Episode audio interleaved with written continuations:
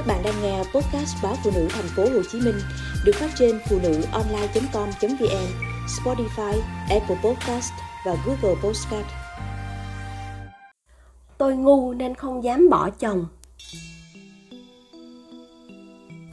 Lần này, anh ta về nhà và dí thẳng mặt tôi vào phích nước sôi, đòi giết tôi.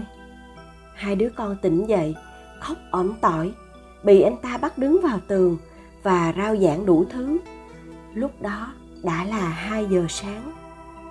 Đây không phải là lần đầu tiên tôi đã chịu đựng cuộc hôn nhân này suốt một năm sau ngày cưới và đến nay con trai đầu của chúng tôi đã học lớp 8. Cháu đủ lớn để khuyên mẹ bỏ ba đi cho cả tôi và cháu sung sướng. Cháu như cái gai trong mắt của chồng tôi, dù cháu là con ruột và giống anh ta như đúc. Tôi cũng không hiểu vì sao giữa anh ta và nó có một khoảng cách. Cứ mỗi lần thấy anh ta về, nó lại co dúm lại và hoảng hốt. Anh ta thì luôn miệng nạt nồ, răng dạy cháu. Cứ đi nhậu về là anh ta lại lôi nó dậy, bất kể lúc đó là mấy giờ.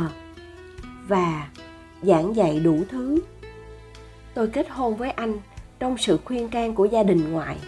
Họ không chê gì hoàn cảnh của anh, nhưng họ không thích tính cách của anh anh hay nhậu nhẹt và nóng tính. Nhưng bất chấp tất cả, tôi lấy anh vì vẻ đẹp trai phong trần và cả sự nhiệt tình tử tế với mọi người. Nói ra thì có vẻ mâu thuẫn, nhưng đúng là anh nhiệt tình và tử tế với mọi người và với cả ba mẹ con tôi. Nếu không có điều gì xảy ra, thì anh đúng là tử tế. Anh làm nghề lái xe đường dài, cứ đi nửa tháng là về. Về vài ngày lại đi những lúc trên xe, anh gọi điện thoại cho tôi và nói chuyện rất dễ chịu. Anh đi đâu về cũng mua quà cáp cho ba mẹ con. Những người trong họ hàng nhờ vả gì, anh đều giúp đỡ. Người ngoài nhìn vào anh, ai cũng khen. Và ví dụ như, tôi hay các con đều làm mọi thứ vừa lòng anh. Chăm chăm nghe theo lời của anh thì mọi việc chẳng có gì. Nhưng đâu có thể làm hài lòng anh mãi được vì tính anh hơi thất thường. Ví dụ, anh đi nhậu về mà gọi cửa nhiều lần, tôi ngủ say chưa kịp ra mở, là anh nổi giận. Vào đến nhà là dở trò đánh đập và đòi giết tôi. Tôi thường sống trong trạng thái căng thẳng, không biết anh muốn cái gì để mà chiều và sợ làm phật lòng anh. Hai đứa con của tôi cũng thế, chúng căng thẳng, sợ mình làm sai điều gì trước ba. Có những ngày tôi phải nhập viện điều trị bệnh về thần kinh vì quá stress.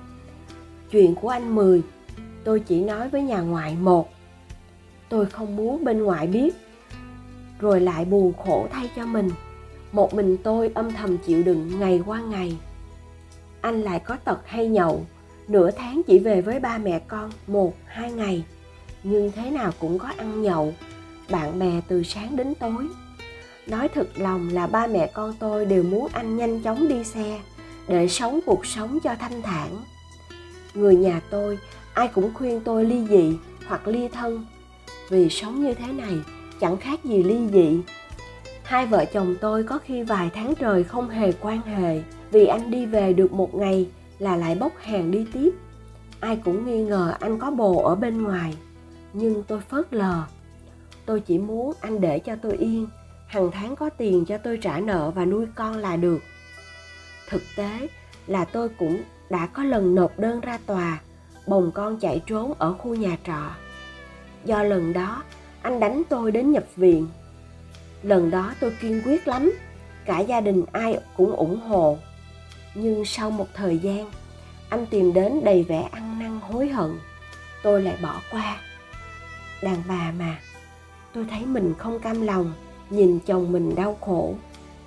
Nếu hỏi tôi có còn yêu chồng nữa không, thì chắc chắn là không. Nếu hỏi tôi thương anh ấy nữa không, thì cũng không. Tôi cũng không biết mình có phải đang sống như vậy vì con không.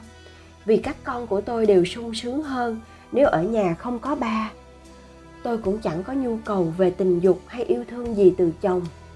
Nhưng vì sao tôi không dám đi gì tôi không biết nữa có lẽ là vì tôi không đủ can đảm để làm một cái gì đó mới mẻ cho cuộc đời mình. Mà thực ra cũng không phải.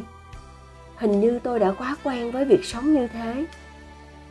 Ngày hôm nay đánh tôi, nhưng ngày mai anh sẽ lại khác. Vẫn tình cảm và yêu thương. Có phải tôi ngu lắm? Như lời mẹ tôi vẫn nói.